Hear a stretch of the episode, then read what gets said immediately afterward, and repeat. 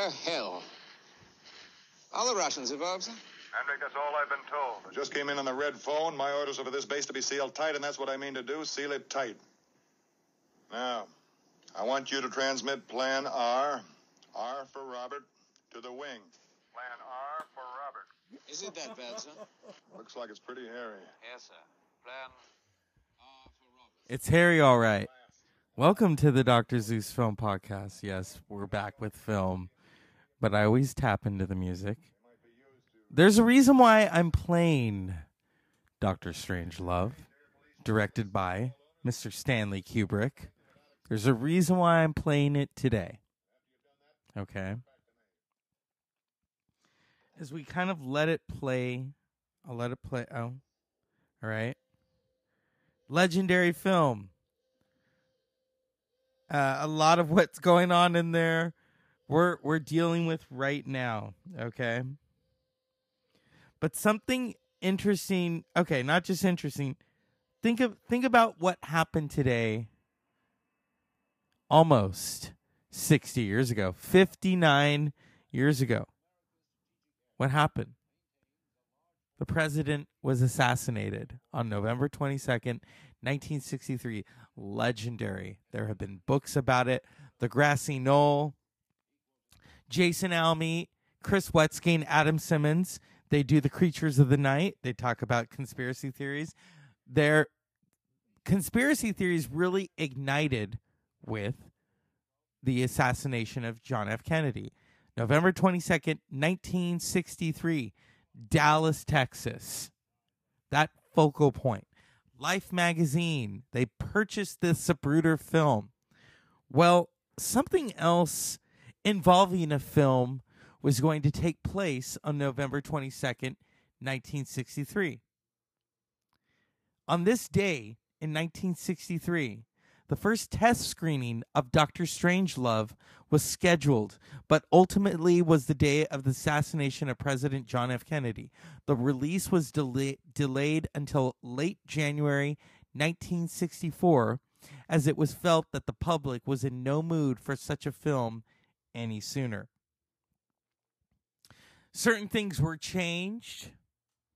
We'll tap into that for uh you know what had just happened.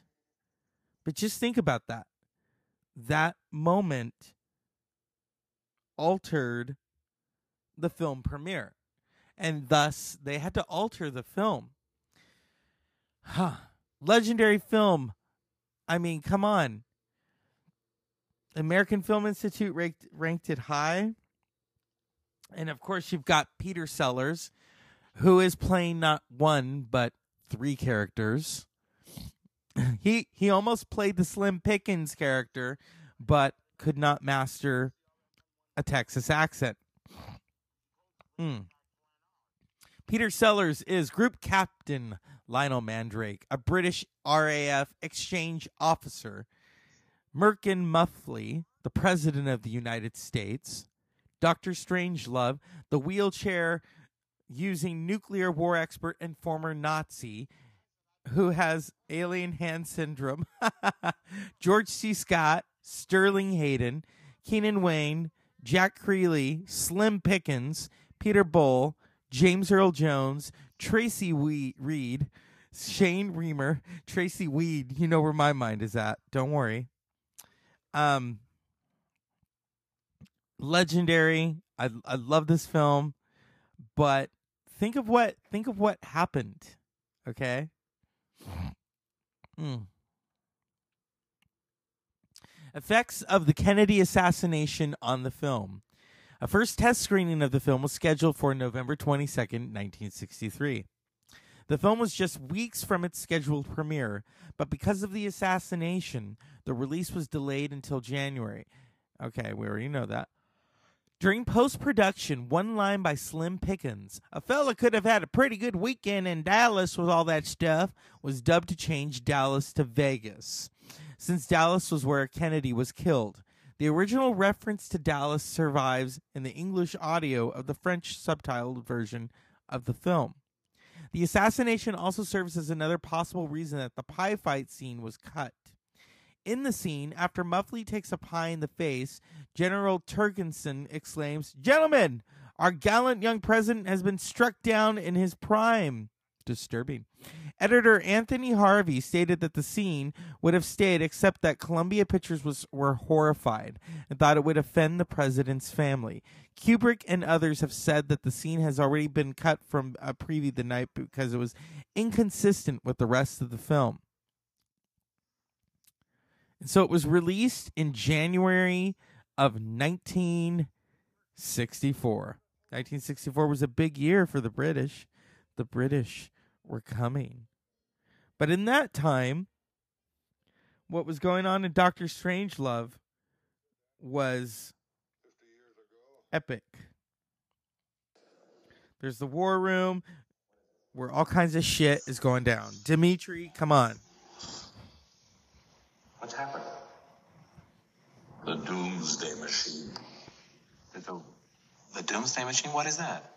A device which will destroy all human and animal life on Earth. All human and animal life?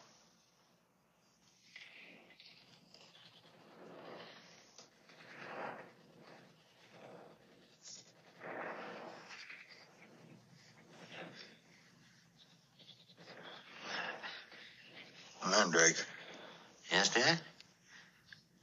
have you ever seen a commie drink a glass of water? Well, yeah, I, I can't say I have, Jack.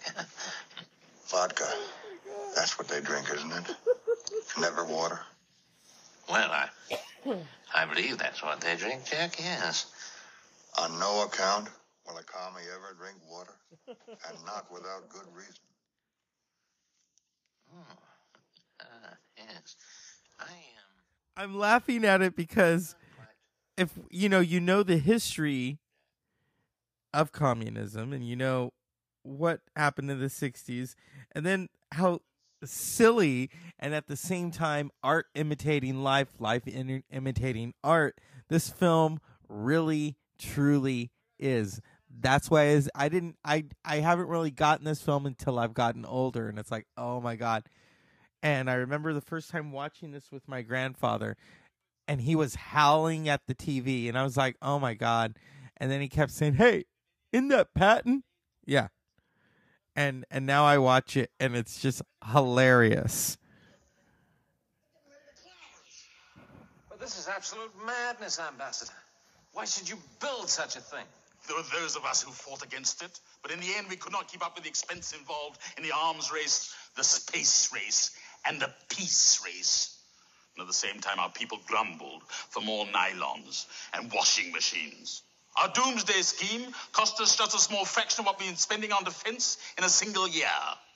But the deciding factor was when we learned that your country was working along similar lines, and we were afraid of a doomsday gap. This is preposterous. I've never approved of anything like that. Our source was the New York Times. Dr. Strangelove, do we have anything like that in the works? A moment, please, Mr. President.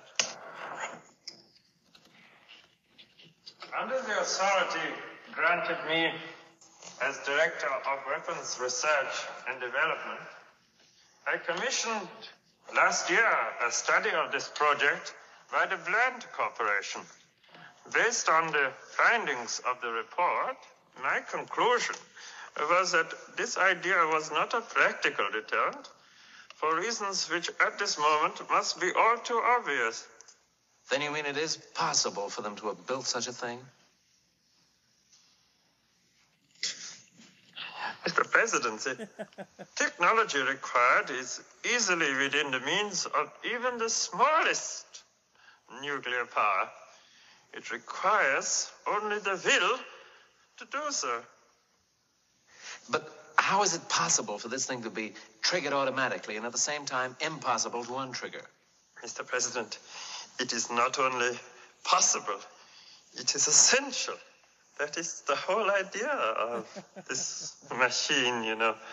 Deterrence is the art of producing in the mind of the enemy the fear to attack. And so, because of the automated and irrevocable decision making process which rules out human meddling, the doomsday machine is terrifying. Yes, it's simple to understand and completely credible and convincing. Gee, I wish we had one of them doomsday machines, Stainsy. But this is fantastic, Strangelove. How can it be triggered automatically? Well, it's remarkably simple to do that. When you merely wish to bury bombs, there's no limit to the size. After that, they are connected to a gigantic complex of computers. Now then, a specific and clearly defined set of circumstances under which the bombs are to be exploded is programmed into a tape memory bank. A single roll of tape can store all the information. What kind of a name is that? That ain't no crowd name, is it, in the Stainsy? 25 Changed it. He became a citizen. It used to be analyze. McVectic Uh, a crowd by any other name, must it? is that the whole point of the doomsday machine is lost. If you keep it a secret, why didn't you tell the world, eh? It was to be announced at the party congress on Monday. As you know, the premier loves surprises. That is the brilliance of Peter Sellers. Peter Sellers, as I said, was nominated for that performance and lost to Rex Harrison in My Fair Lady. T- tell me, is that justified? I don't think it is. This is a legendary film. It was nominated for Best Picture, Best Director. Yeah. But like I said, sometimes a legendary film doesn't have to win. The fact that it's still legendary, that we're still talking about it, that we're still laughing about it, that, you know, gentlemen, you can't fight in here. This is the war room. Yeah. Just legendary moments like that. And it's got that Kubrick lighting, you know, it's got that cinematography, and the film nerds know what I'm talking about. I'm a film nerd. Come on. Uh, The fact that some black I I watched it once with someone and they said, "How come it's not in color?" I said because it wasn't supposed to be. Not everything has to be in color. You know what I mean? Let me see here. I think really at the heart of it is is Peter Sellers. I mean, I'm I'm gonna play a legendary scene though right here. Just a second. You know what he says? He says that one of the planes hasn't turned back. He says, according to information forwarded by our air staffs, it's headed for the missile complex at Laputa.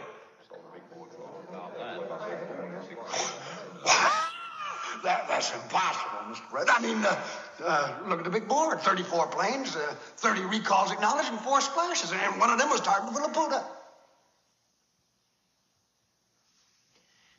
D- Dimitri, look, we've got an acknowledgement from every plane except the four you've shut down. oh. Oh. He's. uh, hang on a second, Dimitri. He says their air defense now only claims three aircraft confirmed. The fourth may only be damaged. Mr. President, I'm beginning to smell a big fat commie rat. I mean, supposing Kissoff is lying about that fourth plane, just looking for an excuse to clobber us. I mean, if the spaghetti hits the fan now, we're in trouble.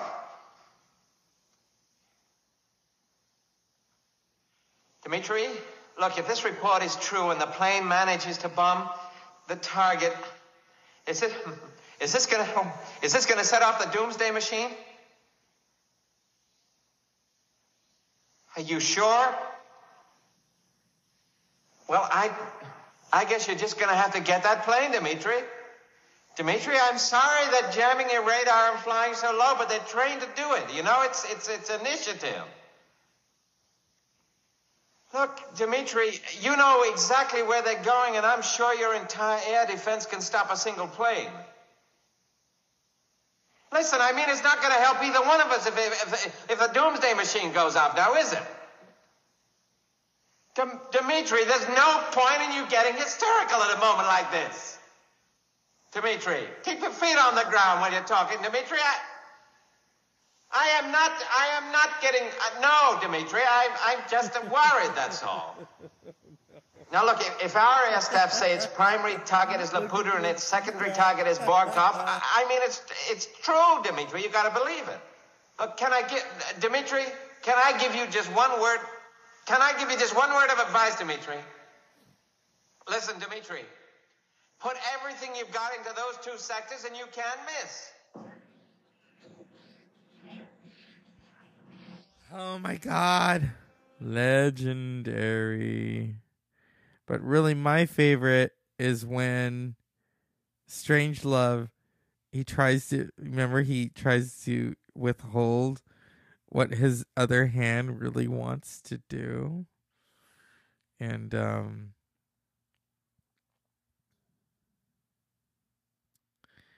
Yeah. Everyone knows what I'm talking about. If you've never seen Doctor Strangelove, ah, here we go.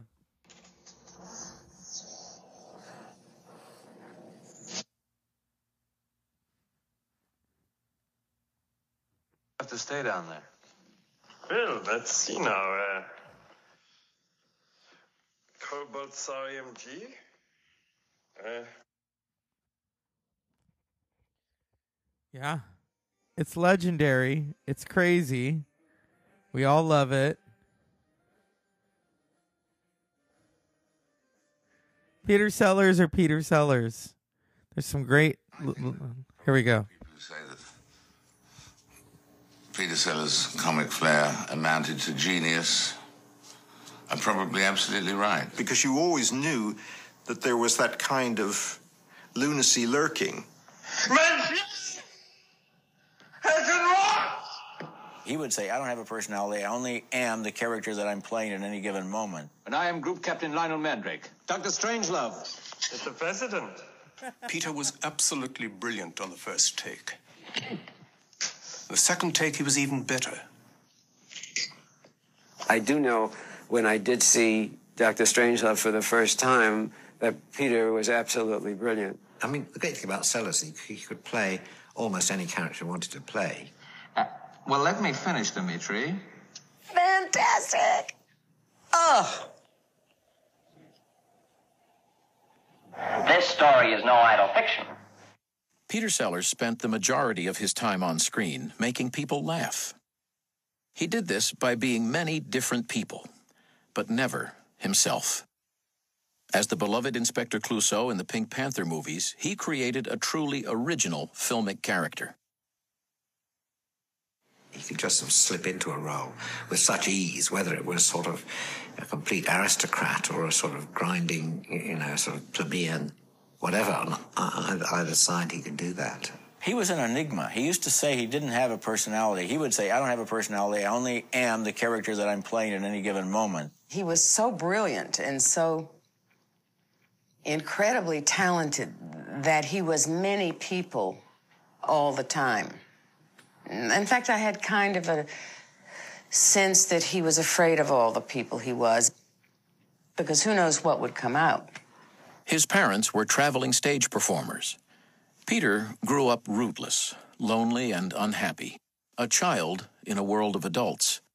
Backstage, he began observing people and mimicking their body language and speech patterns. He developed a wide array of funny voices. In the early 1950s, Sellers employed many of those voices by brilliantly playing multiple characters on a cutting edge radio show.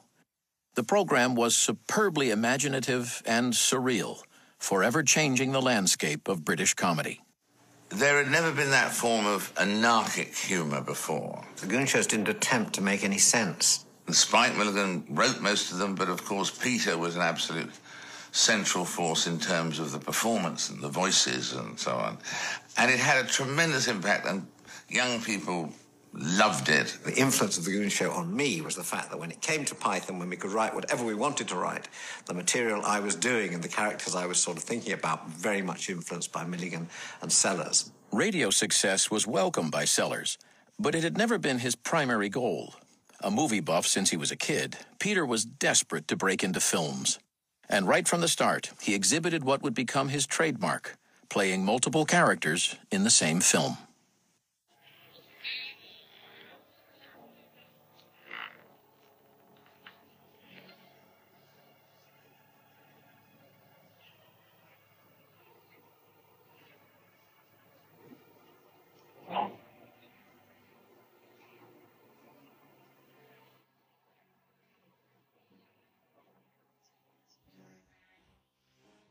So this is one of those digital features, best sellers, or Peter Sellers and Doctor Strangelove, and really just people talking about him, and you know, it's legendary.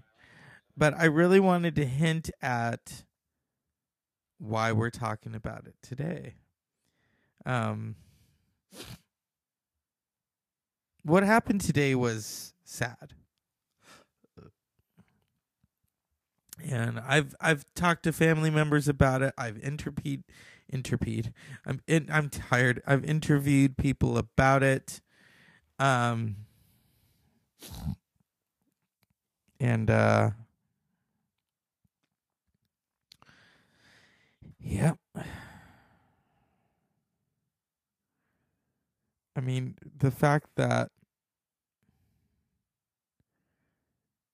this really, you know, that changed everything.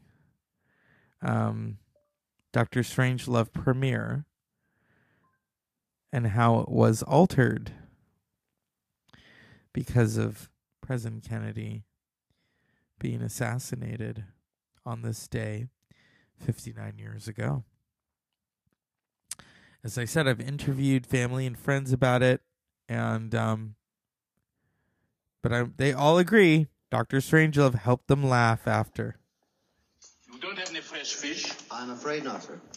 Your eggs then, they are fresh? Oh, yes, sir. I will have poached eggs. And bring me some cigars, please. Havana cigars. And that will be all for you, sir? Yes? And I'll see to it right away. Try one of these Jamaican cigars, Ambassador. They're pretty good. Thank you, no. I do not support the work of imperialist stooges. Oh, only commie stooges, huh? Mr. President. You gonna let that lousy commie punk vomit all over us like this? Mr. President, we haven't been able to reach Premier Kissoff in the Kremlin. They say they don't know where he is and he won't be back for another two hours. Said Premier Kissoff is a degenerate atheist. Mr. President, I formally request that you have this ignorant brute I'm removed sorry, from board. Mr. President, I think they're trying the number. Room. What is going on?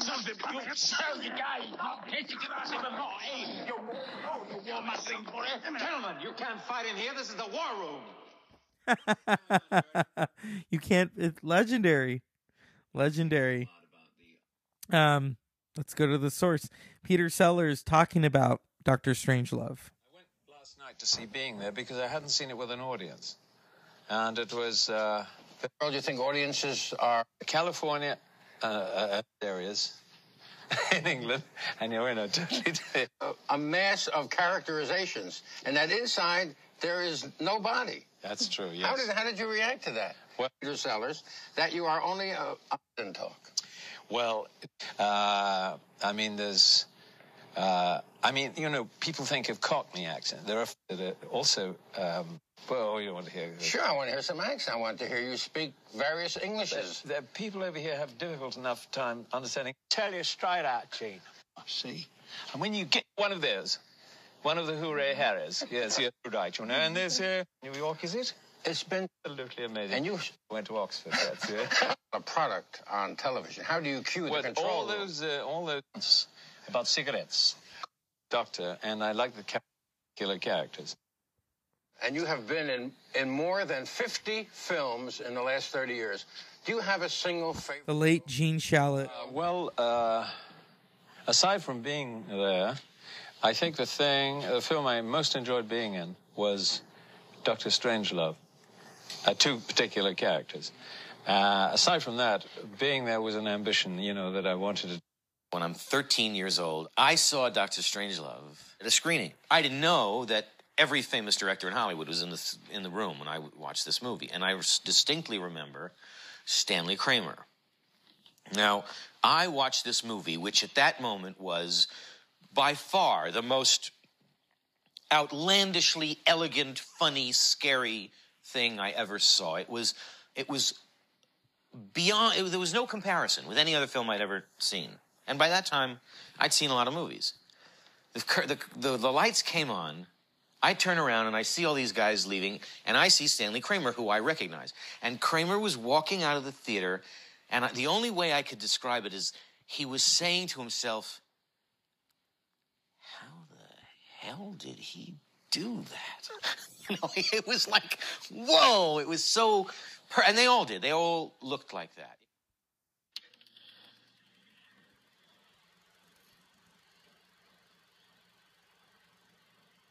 For me, the most influential actor in films was Peter Sellers because of because of the Pink Panther, but mainly because of Doctor Strangelove. To see one person play that many characters and to play each one of them differently, and each one so committed, especially you know Doctor Strangelove himself. We'll know that sure it's, it's we- We've gathered together enough uh, animals that we could slaughter, and then we you know, that was the first time you you saw people suffering from Waldheimers. My favorite was when he was having the discussion with uh, he's trying to get the codes, and uh, he's basically the general saying, um, "Mandrake, uh, they want my precious bodily fluids. That's why I don't I don't partake of women, and that's why I only drink pure wood grain alcohol. That's wonderful. Now, Jack, could I just have those codes? That'd be great, Jack, if you just give those up. And it's just seeing that, and plus the fact it's all about the end of the world. And that for me was this amazing. It just struck me that that comedy could be that and hit that hard. And that's Richard Dreyfuss and Robin Williams, the late Robin Williams, talking about Doctor Strangelove for the American Film Institute. Here's our Eddie Muller talking about Doctor Strangelove on Turner Classic Movies.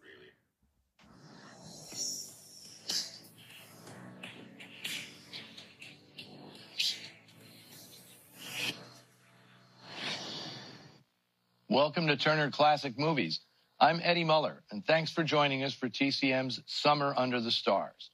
All day, we've been featuring films starring an influential British actor and comedian, known for his chameleon like ability to adopt multiple foreign accents and comic guises, often within the same film. It's Peter Sellers. Up next is unarguably the greatest manifestation of that specific ability. From director Stanley Kubrick, it's Doctor Strangelove, or How I Learned to Stop Worrying and Love the Bomb.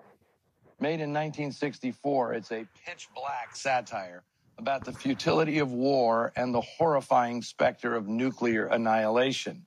Yet it is, amazingly, a laugh riot.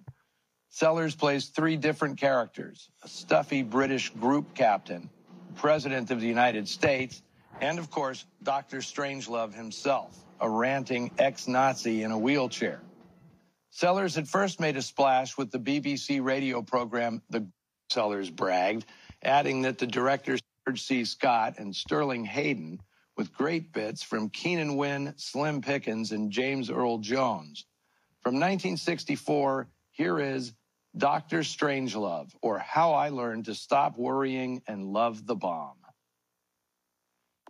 In Dr. Strangelove, Peter Sellers brilliantly played three separate characters, earning himself an Oscar nomination for Best Actor. Although I suppose they could have nominated him three times for Best Supporting Actor. However, he was originally supposed to play four, maybe even five different roles. Stanley was convinced I could do no wrong, Sellers bragged, adding that the director suggested he also play General Buck Turgidson, part that eventually went to George C. Scott. Sellers thought it was too much, but he did agree to play Major T.J. King Kong, the crazed cowboy who rides an A-bomb to annihilation at the film's conclusion. However, Sellers grew frustrated when he couldn't master the twangy Texas accent that was needed. Then Sellers had an accident which limited his mobility, and any consideration of his playing Major Kong evaporated. The role was then offered to John Wayne, that'll be the day, and then to Bonanza's Dan Blocker. Both turned it down due to their dislike of the film's politics. The part ultimately went to Slim Pickens, who whooped his way into movie history. Next, Sellers is an Italian crip. So that's everyone talking about Doctor Strangelove. Legendary. Here we go. Love the Bomb, Doctor Strangelove's actor, Peter Sellers, accidentally stood up during a take. As a way to save it, he ad libbed the line,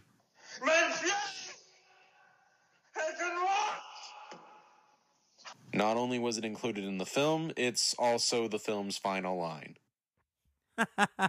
See, you didn't know that. A lot of people didn't know that. So, what happened today, 59 years ago, was that the President of the United States, John Fitzgerald Kennedy, was assassinated. A premiere was to take place for Doctor Strangelove, and it was canceled. And there is a card. I I have a picture of it. That Stanley Kubrick, where it says canceled premiere because of Kennedy's assassination. So, had that not happened, we probably would have gotten an early premiere of Doctor Strangelove or How I Stopped Worrying and Learned to Love the Bomb. A legendary, hilarious film about what? Nuclear holocaust. Oh my goodness. That's the Dr. Zeus Film Podcast. The fact that 1964 was the year the British were coming, and they were in Peter Sellers and the Beatles, and and that's when the whole world went British in 1964. But it started with Doctor Strangelove. So, from all of us at the Doctors Zeus Film Podcast, and thank you, Kubrick, Sellers, everyone who was involved with Doctor Strangelove. They're all gone now. As always, unpleasant dreams.